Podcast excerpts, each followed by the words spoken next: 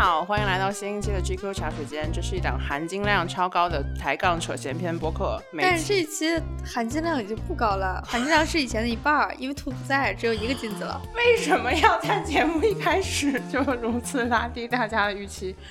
每一期我们在这里讨论 GQ 实验室编辑部最感兴趣但是写不出稿子的话题。我是刚刚三十二岁的 GQ 实验室家政女王赛赛。当当，今天加入我们的还有一二级中传新闻系专业第一，保研人大新闻系，堪称全中国新闻学子的梦想，GQ 实验室一号金子金子。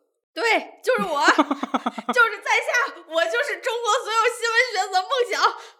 曾就读于中国最好的社会学系，如今却成为了 GQ 实验室时尚风向标的 Simon。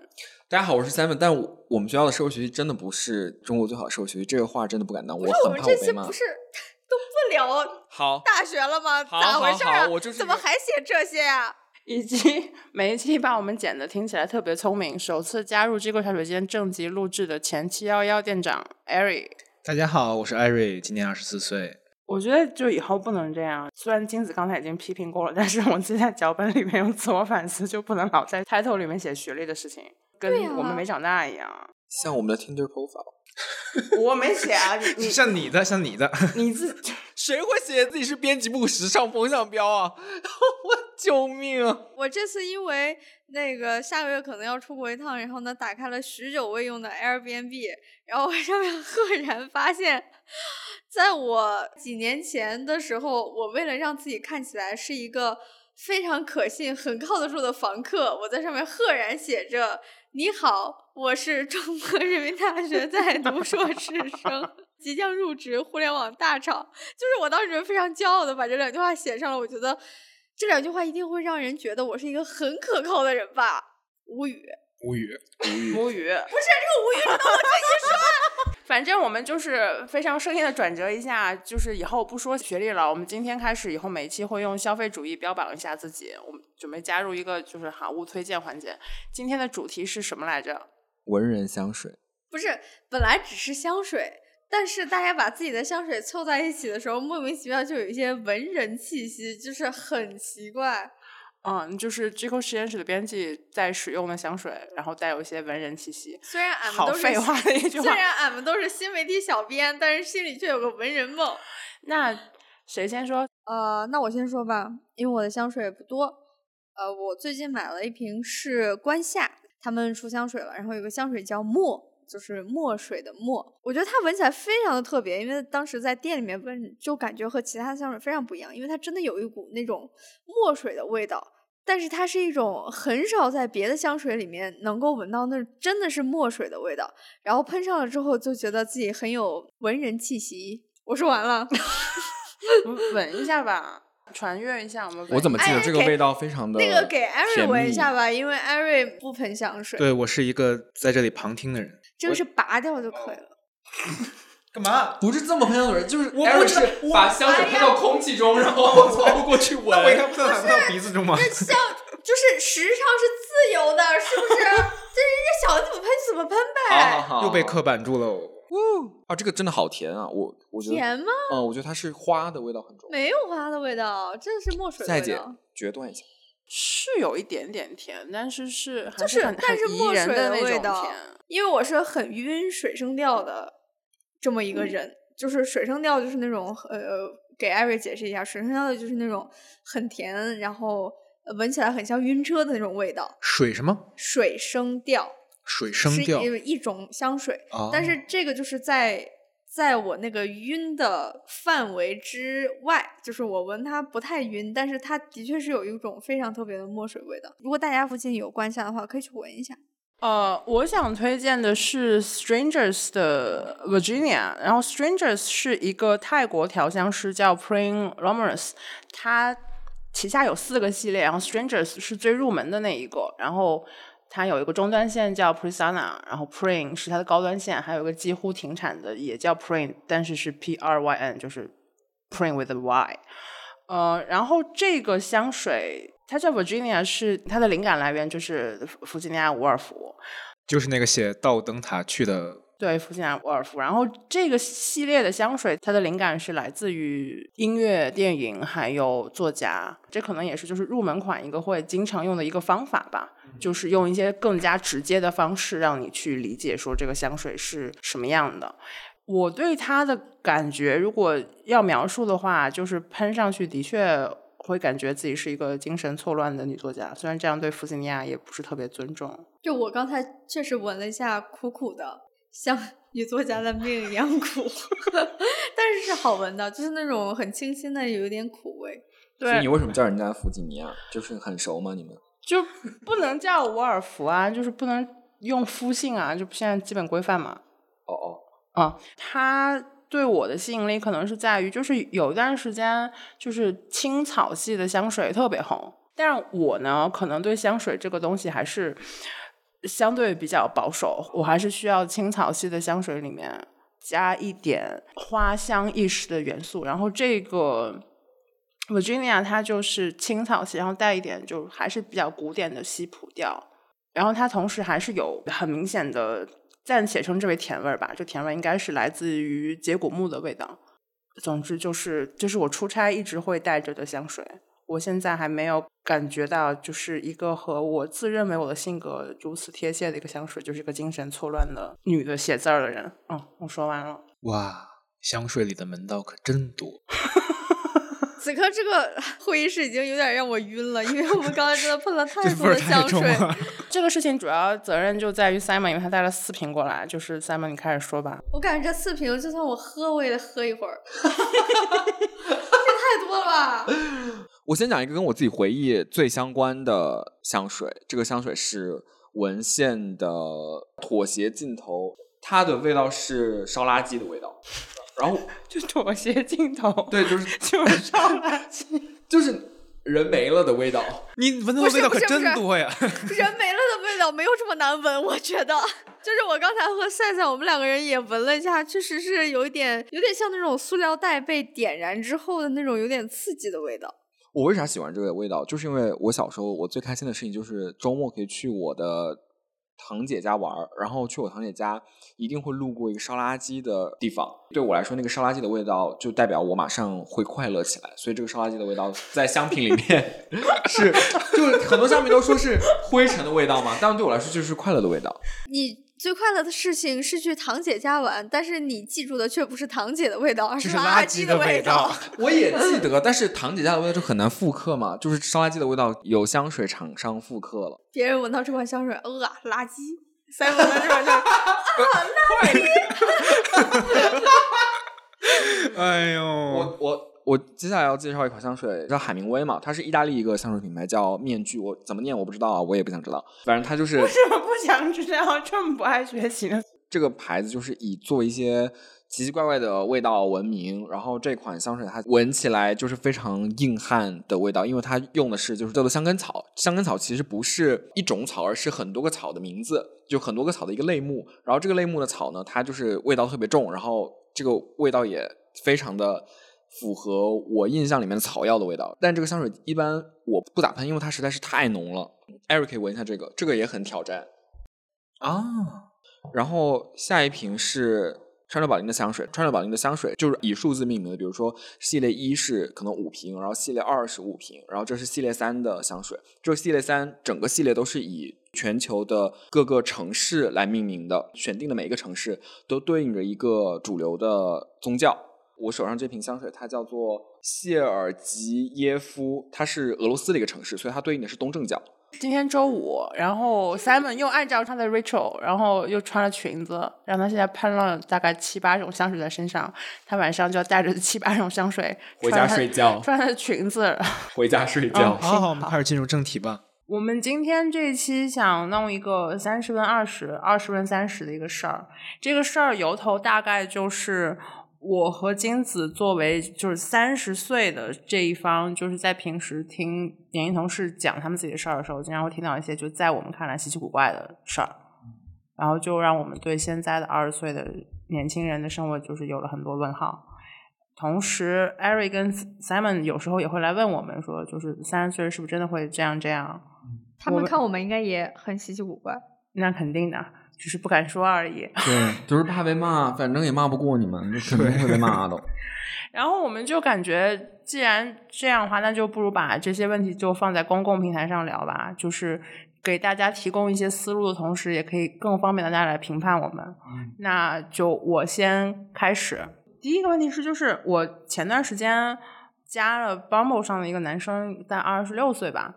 然后刚开始微信聊天的时候，因为就会嵌入那种两个人都不熟，就开始讲一些很无聊的一些对话来回。讲一讲，就说你喜欢什么样的男生啊？我说我这个年纪已经无法回答这个问题了。好诚恳啊！然后我就说你呢？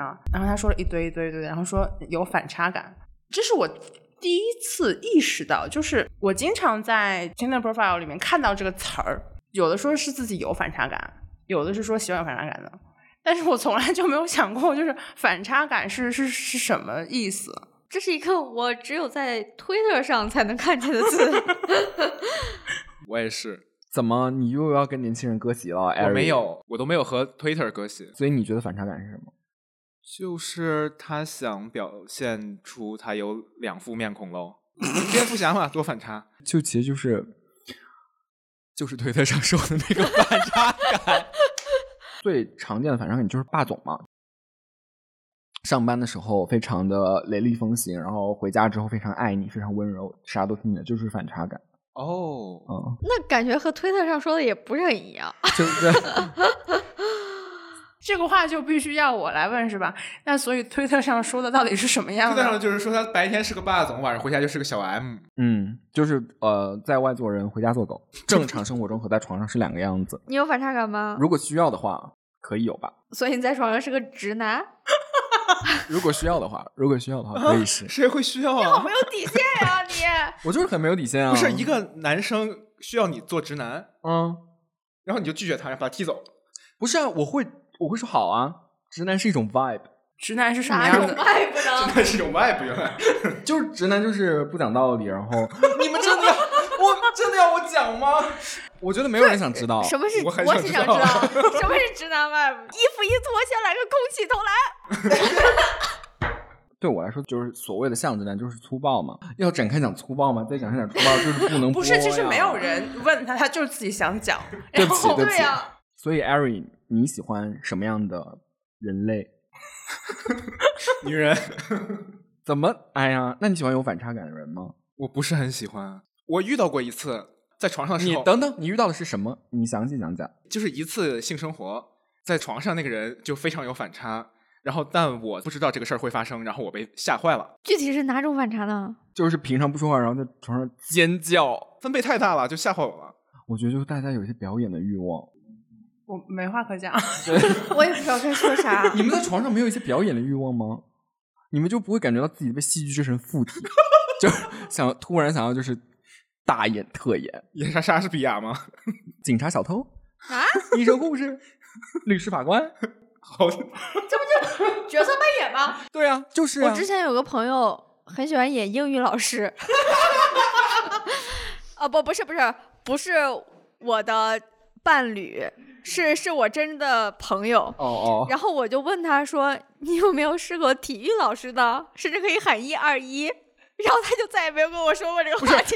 英英语老师要要说啥？就是为什么呃为什么永远都是英语老师或者语文老师？大家有没有想过体育老师的感受？不是怎么扮演英语老师？英语老师有什么就是标志性的动作或语言表达方式吗？就是什么不是什么什么呀？就是类似于什么 同学，咱们这个课间只有十分钟。我的天哪！哦，因为体育老师没有反差感，体育老师看起来就是会做这种事情的人。啊！对不起，什么呀？你们在说什么呀？对不起，体育老师。哎呀，我好想发那个猴的表情包啊！你们到底在说什么？我一点听不懂，急死了。按照第二个问题吧。那下面这个问题我来问吧，就是我真的有一种很实际的迷惑啊，因为我们是一个编辑部嘛，然后在报选题的时候，永远都有朋友报一种选题叫做短则恋爱，则就是那个选择的择，短就是短期的短，短则恋爱。这两天微博上好像还有一条微博被转了挺多次，就是那种什么夏令营恋爱，就是夏令营关系，就类似于两个人在一起只谈几个星期的恋爱，然后呢就分手了，然后相忘于江湖了，就是这么一种关系，叫短则。真的是平均每一次选题会都能听到一次关于这个的选题，我就想问，这个短则的关系在现在真的这么普遍吗？就是你们真的可以从这个里面获得爱情吗？艾瑞回答吧，没谈过恋爱，我不知道。啊，压力就只在我头上了。天呐，你没谈过恋爱啊？是呀，好反差哦你！我对这个门类不是很熟悉了，但类似于接近短则恋爱的关系，我有过一次，大概三天，就是因为当时嗯那个认识那个女孩的时候，那个女孩要去美国了，三天后就要飞向美利坚了，但是那一晚又过得很愉快，然后就是后三天又舍不得嘛，就是按大家按照谈恋爱的方式度过了三天，这算吗？你们都干啥了呢？就是谈恋爱啊，逛街、牵手、吃饭、睡觉。这个事情最让我困惑的一部分是，就是我现在是我现在我不知道择是哪个择，他们告诉选择的择，那也就是说是两方都选择进入一段短期的恋爱。就这个事情，在我听起来就有一种强烈的，就是这里没有任何价值判断的意思，就是听起来有一种强烈的表演形式，就是我们去复刻一个影视剧里面的桥段。就是我们已经写好了这个剧本，我们知道这个剧本会在，比如说这段关系会在三天或者一个星期或者两个星期之后结束，然后我们以这样子的方式，以一种演绎的方式来进入一段关系，我就感觉好新鲜啊！就 我首先是觉得你们这个故事还蛮浪漫的，但是如果你们这么享受彼此的这三天，或者说你们两个在一起之后觉得很舒服，为啥不早开始呢？没见过呀，之前他就一直在其他地方，然后出国前他要从北京飞，他那三天才来北京的。所以你对他是有那种爱情的感觉吗？我很难讲了，说实话，就是如果我不知道三年后他会走，我大概率可能就不会对他有那么强的情感冲动。那他走了之后，你们就也没有联系了，是吗？没有，就大概有一两个月的余温吧，就可能就时不时要打很久的电话，隔着时差，就慢慢的就是讲话越来越少，大家也不分享自己在干什么了，不知道什么时候开始就不讲话了，我已经回忆不起来了，但就是慢慢的慢的就就不说了。但你记得那三天很快乐，是的，我要有一些爹味发言了，你别憋吧。就是 印证了我的某种刻板印象嘛，就是比我小十岁的这一批年轻人，好像生活都是很片段化的。它的开头、结尾很明确，然后故事的弧线也非常明确，我就感觉好，就还是好神奇啊！就是确实，连着这个问题，我还有一个问题，就是我一直非常非常不好意思问，呃，因为我是过早的就进入了一段稳定的，就是从一个漫长的空窗期，然后一下子就进入一个异常稳定的恋爱，直到今天。我在看大家约炮的时候，我内心是。就迷茫的，我不是迷惑，我不是针对这个行为本身，就是觉得它对或者不对，我觉得没什么问题啊。但是就是大家怎么开始的呢？这个要问问 Simon 了，这就是我的我的知识盲区哦，所以你又没有约过，我只一夜情，我不约炮。什么区别？这个区别是什么呀？区别就是睡不睡，这不就是约炮吗？一夜情就是今天要不要出来吃个饭，然后至少我啊，我不知道另一位女士会怎么想。我觉得今天就是吃个饭啊，或者看个电影或者干嘛的，然后就是发展了一天，过神来发展发展一天之后，比如说突然你氛围到那儿了，那不就就继续嘛？就是我觉得区别在这里吧。我来解释一下吧。约炮其实就是像你叫外卖一样，那不叫约炮吗？不是你不会还要付一点配送费吧？这样可能就违法了。付钱，就是双向选择嘛，就是先看身材，再看脸，再看不可描述的部分，然后两个人都有时间都有空，选一个地方不就可以了吗？这这你你是卡在哪儿呢？我是卡在哪儿呢？我是卡在不尴尬吗？就是我哎，如果说我我比较老派的话，就是我真的会偏向于艾瑞那种，就是大家吃起码要一起吃个饭聊聊天吧。嗯，就是如果做的开心的话，可以做完再吃啊。我就像使用我的嘴一样，自如的使用我的身体，就是嗯，我我好奇啊，就是这个开关是怎么打开的？什么开关啊？你约炮的开关啊，就是？就是你不能第一次下就觉得，就是我的身体可以自如被使用，总有一个递进的过程吧？首先就是跟每个人都吃一次饭，其实热量太高了。不是，我我我我第一次被问这个问题，但其实我我想一想啊，应该是你能睡的人和你能聊上天的人，其实就是我对能睡的要求是更低的。对，这个就是完全最根本的不同。我会觉得，如果我需要和一个人坦诚相见的话，起码我需要和这个人先聊天同频。是的，但是你们其实不知道彼此是谁，就是如果你一开始就抱着性的目的的话，不知道对方是谁，是比知道要更安全的。所以你就不会有回头炮。偶尔吧，一般做完就是会有一段时间的时间嘛，那场面会有点尴尬，然后就得说两句，你就说两句，你可能就会聊聊一些，比如说做什么工作呀，多大年龄，然后 哪里人，就这种。多大跟年龄之间那个空隙，让我们 三个人默默倒抽一口凉气。不是这期就是说老板没有来录，他听了这个音频会不会骂我们呀？那我站在你的反方讲一个故事，就是为啥我就很难接受这个东西。嗯，我偶尔是有女士叫我去她家，我真没想到，就是她是要我去睡觉的，单纯去睡觉的啊。我以为就是 她，因为她家因为她还能干她跟我说就在这干嘛？向你展示她的藏品。他他跟我说要要不要来家里吃个饭，我说行啊，我说晚上吃个饭没问题啊。然后、哦、那这确实还，确实还好。对，嗯这就还好吧，就是饭点儿嘛。然后我到他家楼下敲门，他问你想不想吃点别的？那倒也没有。然后一开门，他那个衣服我就一下就让我被动了，他就是把他的睡袍弄成了一个有点衣不蔽体的状态吧，就是微开到肚脐眼儿，然后那个 V 开到肚脐眼儿，就可就是可深了，就是我一下开门就被动了。我说完了今天，但是你又觉得立刻转身走人也不太礼貌。礼貌呀，我就会直接转身走人那。你是你不礼貌，是你不礼貌啊！我不礼貌就不礼貌呀。你是去跟人家有什么关系？人家想做一个礼貌的人。哎，我是我是不想有道德瑕疵的。呜，哎呀，可难受了。然后我就想吃完饭赶紧走。吃完饭把筷子一撂，他问我：“你困吗你说你不困，？”我说：“我说我不困。”然后我就跑到卫生间想我要该怎么脱身。我出来他就非常严肃质问我说：“你这个人为什么不懂得顺势而为就是你刚才所说的那种状态，我非常能够理解。他需要进入到一种，就是因为我非常非常想同意 Simon，但是就此处只能用他说的话，就是嗯你要进入到某种表演状态里面。？”嗯，就是如果另外一个人破坏了这个气氛的话，就就会很让人生气。我觉得你可以在开门的时候就跟他说明白今天的预期，就是你可以以一种开玩笑的形式。他不知道，就是你知道，在现在网上经常冲浪的，男生都不是有学学学到一个，就是就是他即便穿的很暴露，你也不能说就是你是为了勾引我。啊，OK OK，你说的也有道理。对吧？就不能因为他穿的暴露，说你今天可别想染指我。哎呦，反正就就是吧，约炮挺难的，我不想约炮了。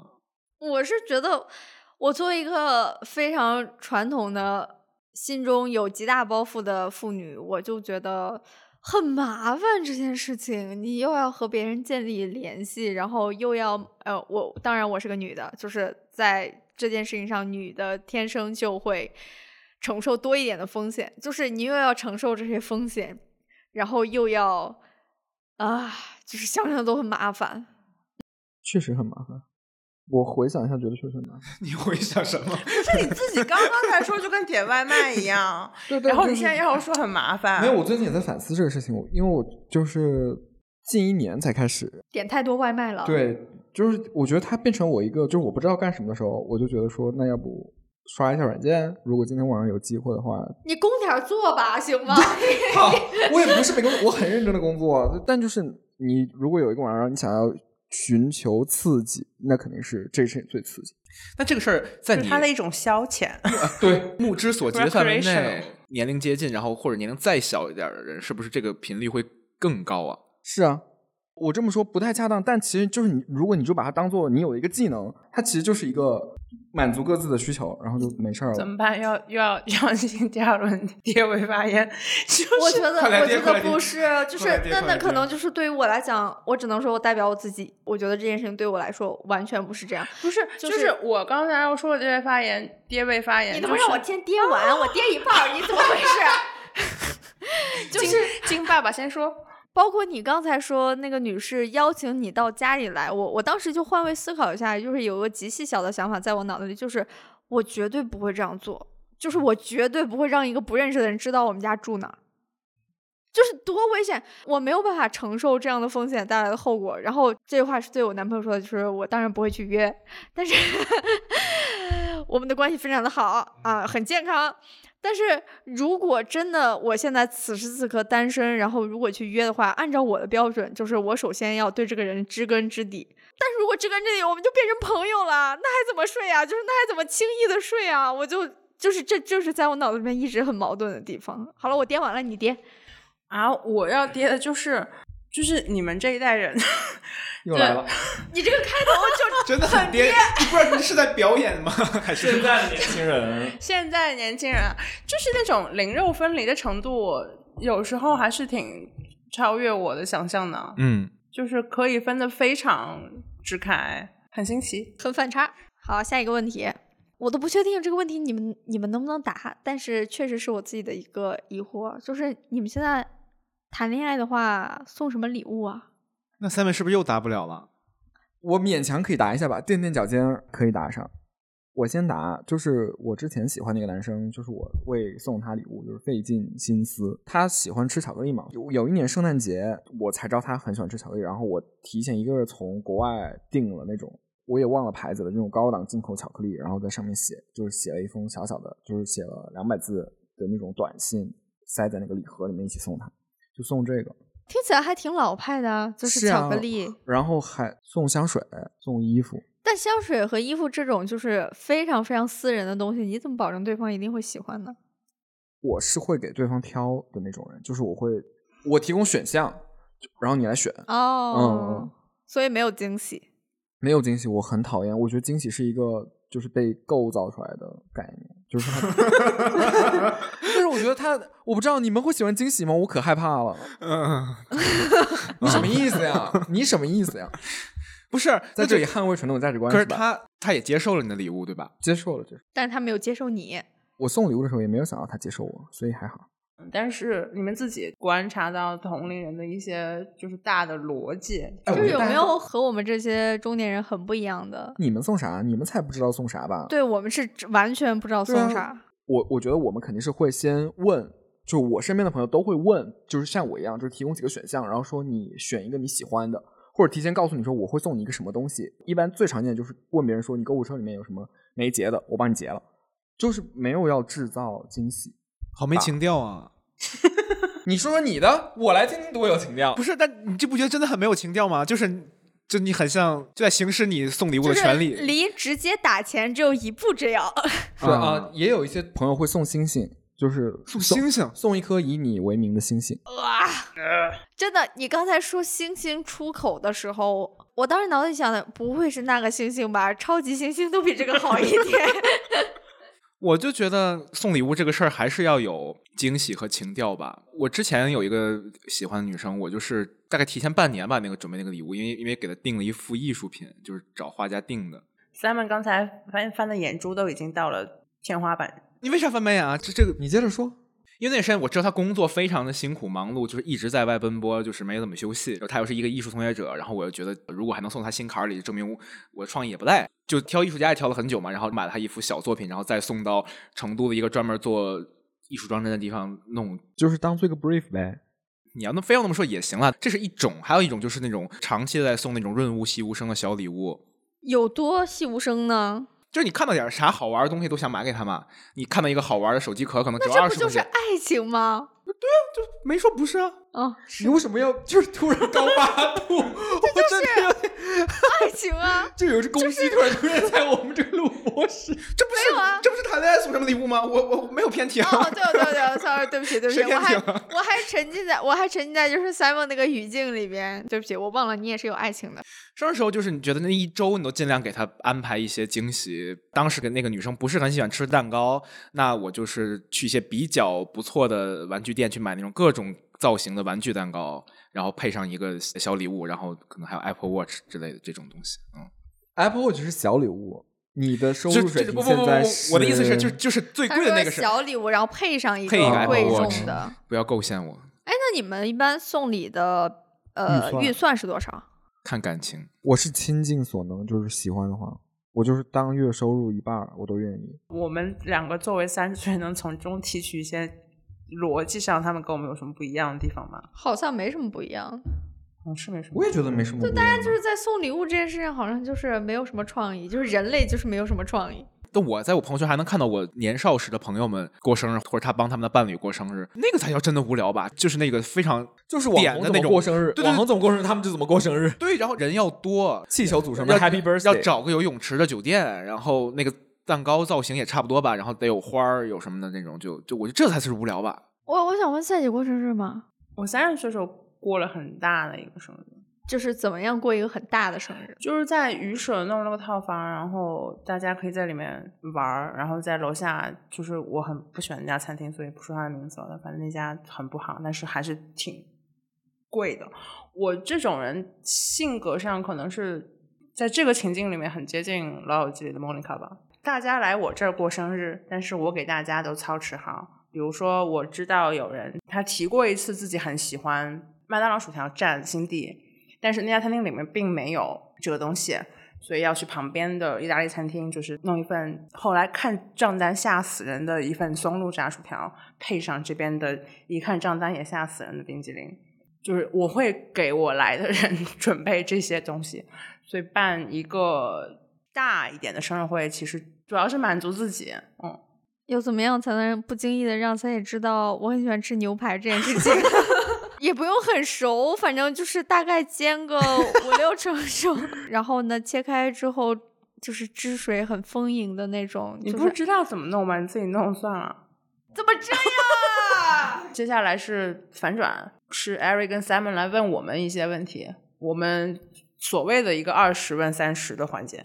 但是我们得说一下，就是我和金子达成的共识是我们俩都属于那种不太活泼，然后生命体征比较微弱的三十岁的人。那肯定还有很多各种各样和我们完全不一样的三十岁的男男女女。我先问，我有一个困惑，就是你们三十岁之后真的会失去性欲吗？你能不能问点别的？就是你脑子里面就是这些？对我脑子就是就是性爱江湖。你是怎么会有这样子的感受，或者这个问题是从哪里来的呢？哎呀，我又要剖开自己的性生活了，我真的谢谢。就是要不就是艾瑞，要不然这段给他打个码。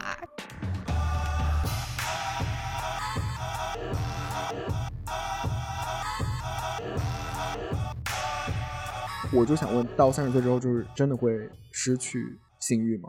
我觉得很大程度上，我和我自己的二十岁相比，我很不习惯于谈论它。无论是在公共场合，还是在私人对话里面，就是我会非常羞耻于自己二十岁对这些事情大谈特谈时候，好像把它就是带在身上是一个就是荣誉绶带一样。回头去想，会对那个时候自己状态有一种很莫名的耻感。我很难解释这个耻感，但是我现在就是。不是特别想聊这个事情，比如说，可能如果我跟你同龄的话，你刚才说的一些事情，就是我可能马上有事情可以对上这段，要不然你也看着打码哈。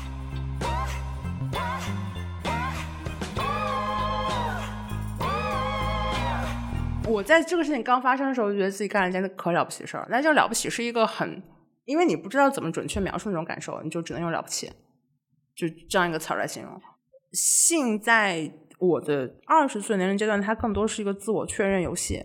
然后你会为此做很多乱七八糟的事情，你会答应很多乱七八糟的需求。这个可能是我耻感的一部分的来源，就是你知道你的那个底层的动机是什么？就是你说你有享受其中吗？没有。嗯。虽然有很多人说，就是年龄不能作为一个就是非常明确划分，不是说三十岁之后就一定会怎么样。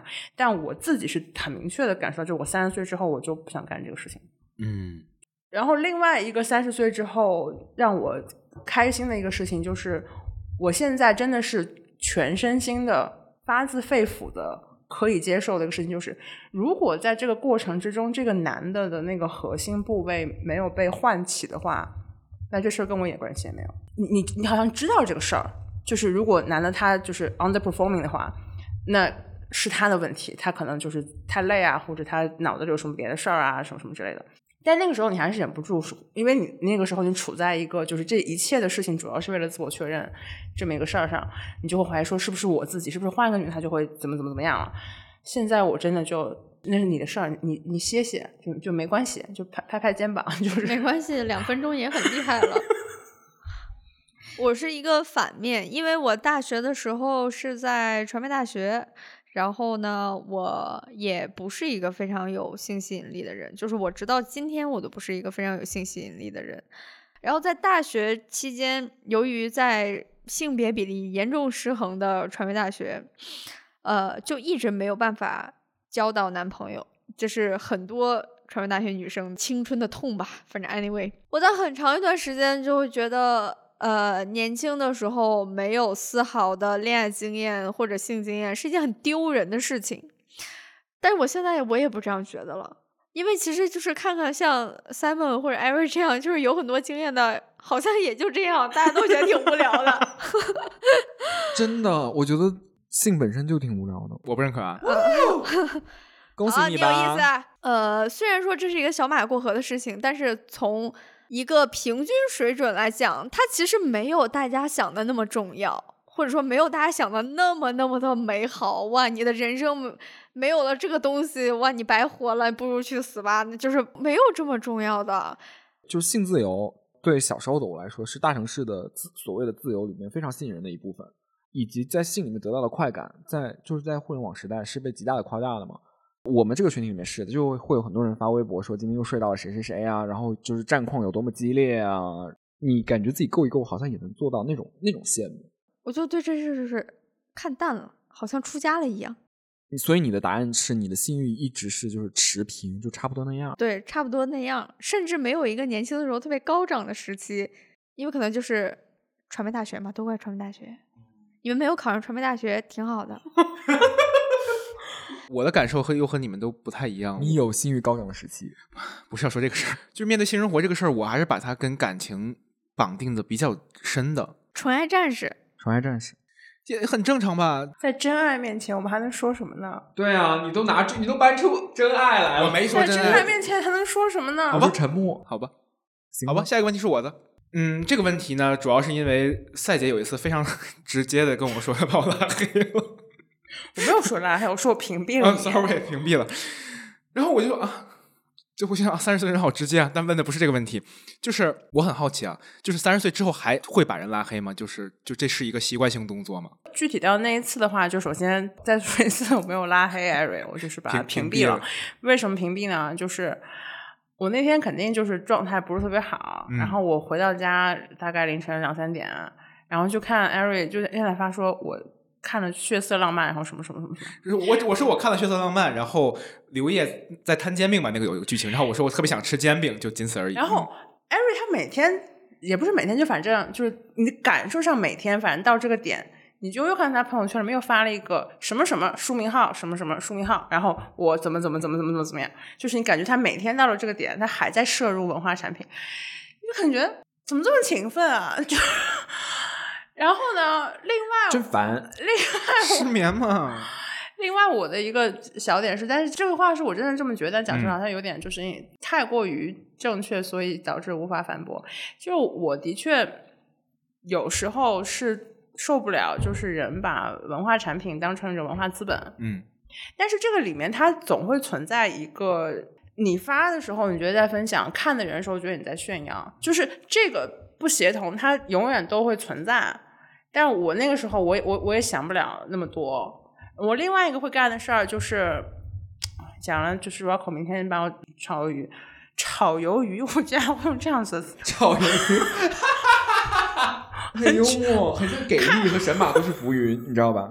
我倒我 I fool you。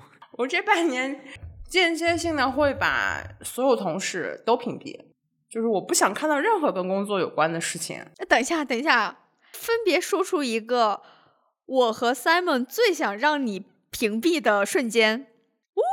你真的没有？金姐，金姐不咋发朋友圈，因为金姐发赛姐屏蔽朋友圈你的微博就是猫什么的。Simon 就是他发自拍的时候吧，不是我自己加油吧，我只能说，发自拍的时候，他很习惯性的，就这个我是我真的想问，但是因为这个问题太过个人，我没有想过就是放到播客里面。就你那个就是一定要就是一只眼睁着，一只眼闭着，几个眼。就是这个表情是跟谁学来的呢？因为他谭维维有尚雯婕，Lady Gaga，因为他有时候看到的时候呢，就真的感觉，就是这个男生看的不太干净。就是很淫秽呗。就是约太多了，脏了。对呀、没办法，没办法，性已经成为了我生活中不可分割的一部分。对，所以如果你要问，就是有时候看那些自拍，就是种，能把眼睛睁开吗？就是 怎么会啊？就是我习以为常的自拍就是在在上一岁直女眼里是色情的，也没有色情，就是淫秽。也不是淫秽，就是迷离，对，很迷离，很叛逆，一就是一种挑衅的目光。但我觉得是因为我大小眼，我想避一下这个事儿。你没有大小眼没有。就是你那样之后才是大小眼。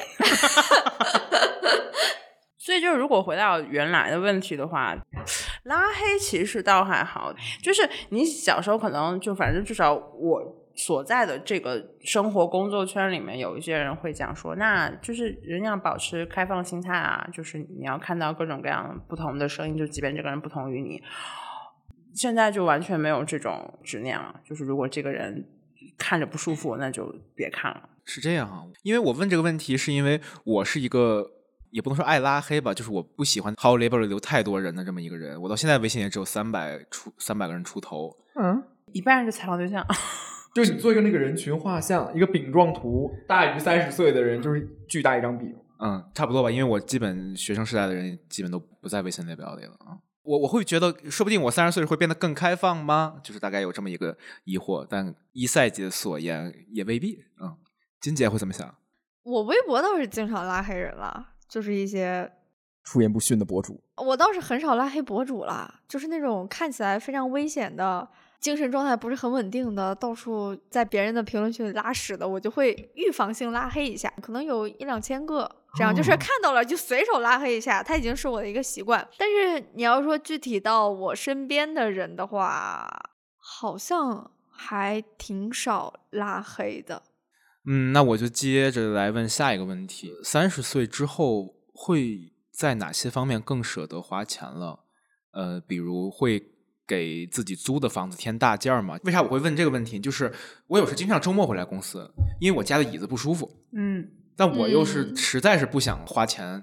那椅子不是可以搬走吗？这个可能是跟他能不能搬走没关系，主要是心里有个坎儿。嗯，嗯，就是不想做这件事情。我是感觉北漂久了之后，就是家这个东西太重要了。我能想到的，这个可能是空间诗学里面，就是一本欧陆哲学经典，里面会讲，就是就是家是你承载你意识的一个容器，它不是一个你出发的什么地方，它就是一个你的你的所有的灵魂意识东西，你要放在这么一个地方。它只有回到了家这个东西，你灵魂意识的东西才会就是非常自由分散的，就是分布在这个里面。这个地方你是绝对安全的，嗯就是为了这种体验多花一点钱还是可以接受的。嗯，我之前呃也是像你们一样，二十四五岁的时候，因为我工作比较晚，我读研了嘛，我工作比较晚，然后当时刚毕业的时候，我特别喜欢出差，因为出差就可以住酒店。我就觉得哇，酒店太舒服了，好舒服啊，就是好宽敞啊，就是比我们家那种逼仄的地方要好太多了。但是我现在就是我越来越不喜欢出差了，我真的可以在家里躺一个月都不带出门的。我又要讲那个事情，就是我现在的室友教会我一件事情，就是你是可以布置你租的房子的。我在这之前我没有想过这个事情，我是真的没有思考过这个事情。就是有一天，就是那个沙发我们吐槽嘛，我们就说那个沙发不太舒服，然后他就说有一天跟我说我们把这沙发换了吧。嗯，我当时就是感觉那个游戏地图里面黑暗的那一片被点亮了，他就说那我们把这沙发换了，我说好啊，然后他就开始挑沙发，然后我们现在我们家现在沙发非常舒服。就是你之前都没有想过这个沙发是能换的。对我以为它就是一个就只能接受这里所有的设定。对，我就只能就是拥抱这里所有的东西。我发现，如我真的这样布置了这个家之后，我给我的租房添了大件之后，它对我生活质量和体验是有立竿见影的改善。对，其实也没有那么那么的贵了。对，也没有说就是我完全会负担不起或者怎么样，就也还行。哦、你现在准备买椅子了吗？我考虑考虑。就是我我年轻的时候，我也会觉得我什么狗窝都可以住的，就嗯只要让我能躺下就行。对，但我觉得会生活确实是一个挺重要的，我不知道是不是天赋。就我现在的室友，他有那种他有三十瓶香水，然后他每一次他留着所有的收纳盒，他每一次搬家都会把那个香水分门别类的装进那些盒子里面，那真的就是他的宝贝。我在他身上学到一个很重要的品质是，就是他在搭，就是像搭积木一样把自己生活搭起来，然后他就是告诉自己说那一块儿是我的生活，那个就是我我喜欢的东西，我要带着。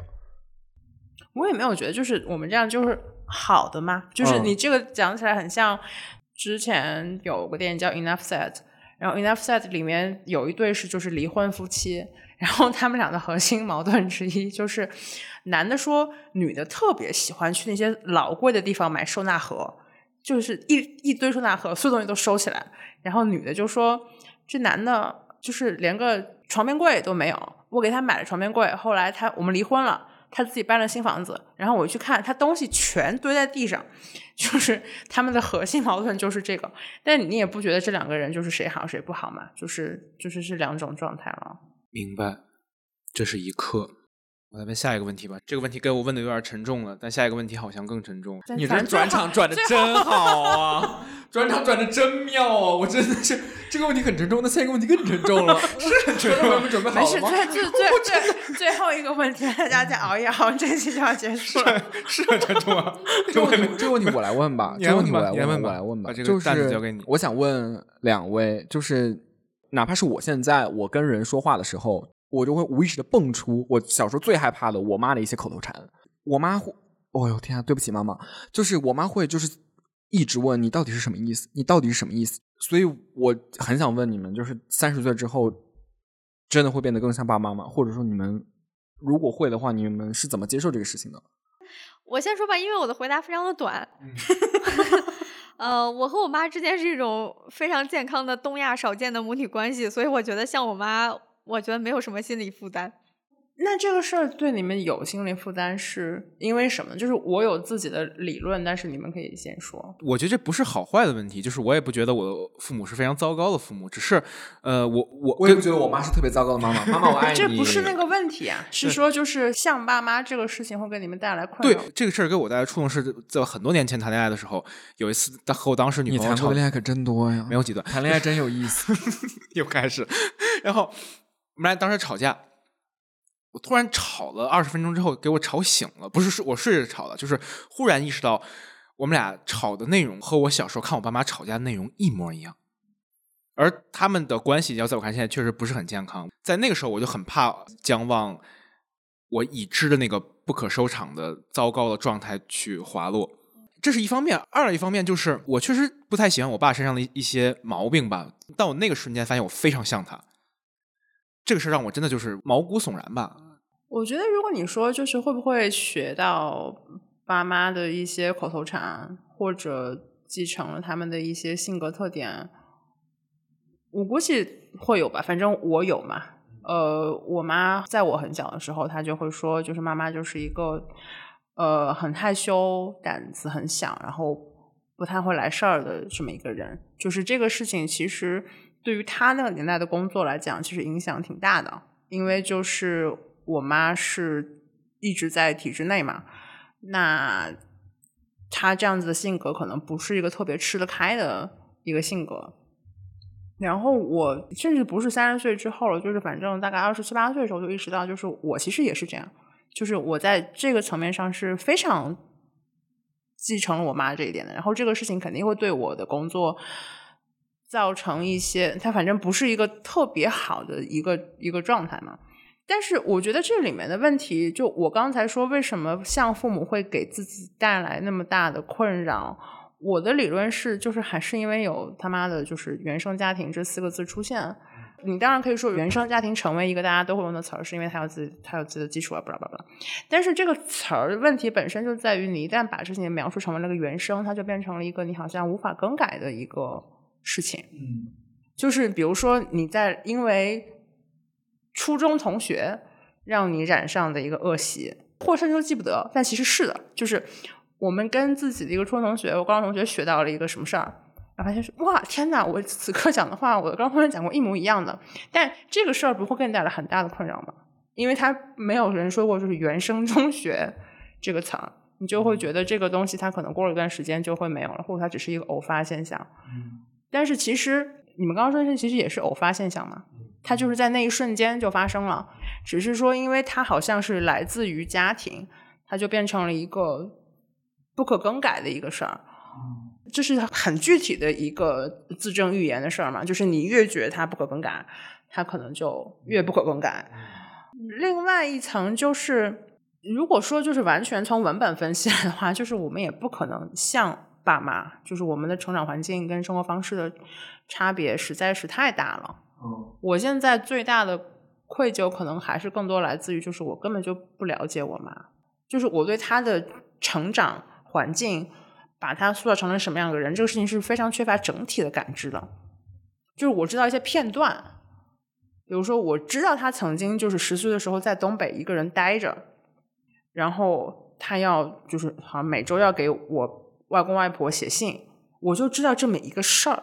然后另外的事儿就是，他当年应该是通过那种夜校或者电视大学学的英语。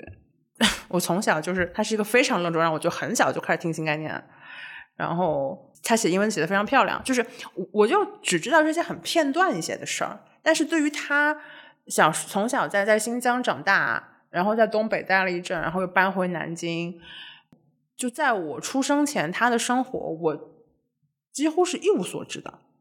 这种状况可能在国内就是很普遍，就是以至于普遍，就是到我们就当做这个事情就好像就是就是这样了。但是这个你放在更大的范围里面，是一个非常少见的一个事儿。就我们有时候很多把爸妈就是当成是一个怎么讲，它是一个形象嘛，嗯，就是跟我们平时就是虽然说角这么说不太好，就是跟我们平时写文章一样，就是他就是他是个人设，他因为他是这样一个人设，所以他干这个干这个干这个那个，其实挺不正常的嘛，或者说肯定不是一个非常理想的一个亲子关系。最底层的好像还是我们对他们的了解实在是太少了，嗯，嗯。他们也不是很习惯于做这些的表达。是，哦，我确实也不知道，我我也是像你一样，你刚才说的就是你只知道我妈生活中发生的事件，就是你给她写写传记，你能写，但她中间到底经过了什么，我真的完全不知道。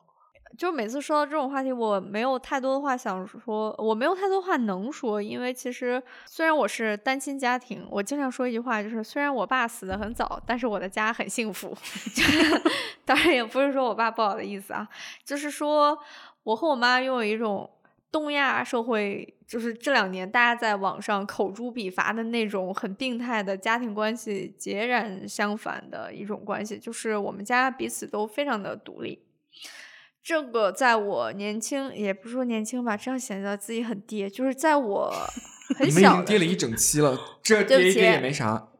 老金，老金要说什么？嗯，就是呃，在我 还没有当爹的时候，对，在我还没有成为一个这样的爹的时候，我曾经是很以这样的事情为傲的，就是我会觉得，哇，你看我妈就是一个多么独立的妇女，对吧？她。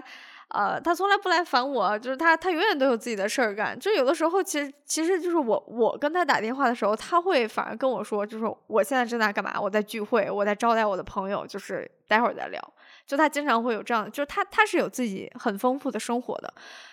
然后直到就是有一次，呃，因为之前想过要不要，比如说在 gap gap 一年啊，出国呀，或者是去别的地方去试试看啊，就是你这知道吗？你工作久了就会有这种心，就会有这种想法，对吧？然后我那天就是跟他闲聊，我就说那个呃，有可能我会我想出国，然后我妈就是几乎是一个。呃，马上她就是条件反射的就说：“哦，那你这十年之内你不用担心我。”这我不知道你们听到这句话是什么感觉，你但是我听起来是非常不是滋味儿的，就是呃那一瞬间几乎是明确了我妈，她就立刻把自己放在了一个所谓的累赘的这个角度上，就是她会第一时间想到，哦，那那以后我可能会是你的拖累。就是我会是拖累你，不让你走远的这么一个角色，而他他的自尊或者他的我们一一贯的相处模式之下，他会立刻把自己摘出去，他会觉得哦，你不用担心我，我不会，我不会是一个这样子的人，我不会是一个这样子的角色。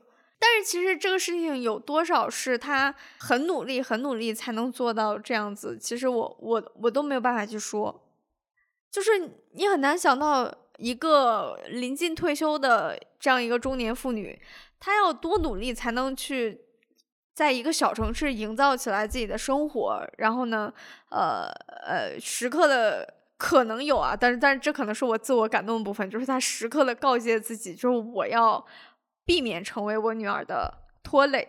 就是他，他需要时刻的告诫自己，他才能做到现在这样。而我之前是一直忽视了他这方面的努力的。我我真的要哭了。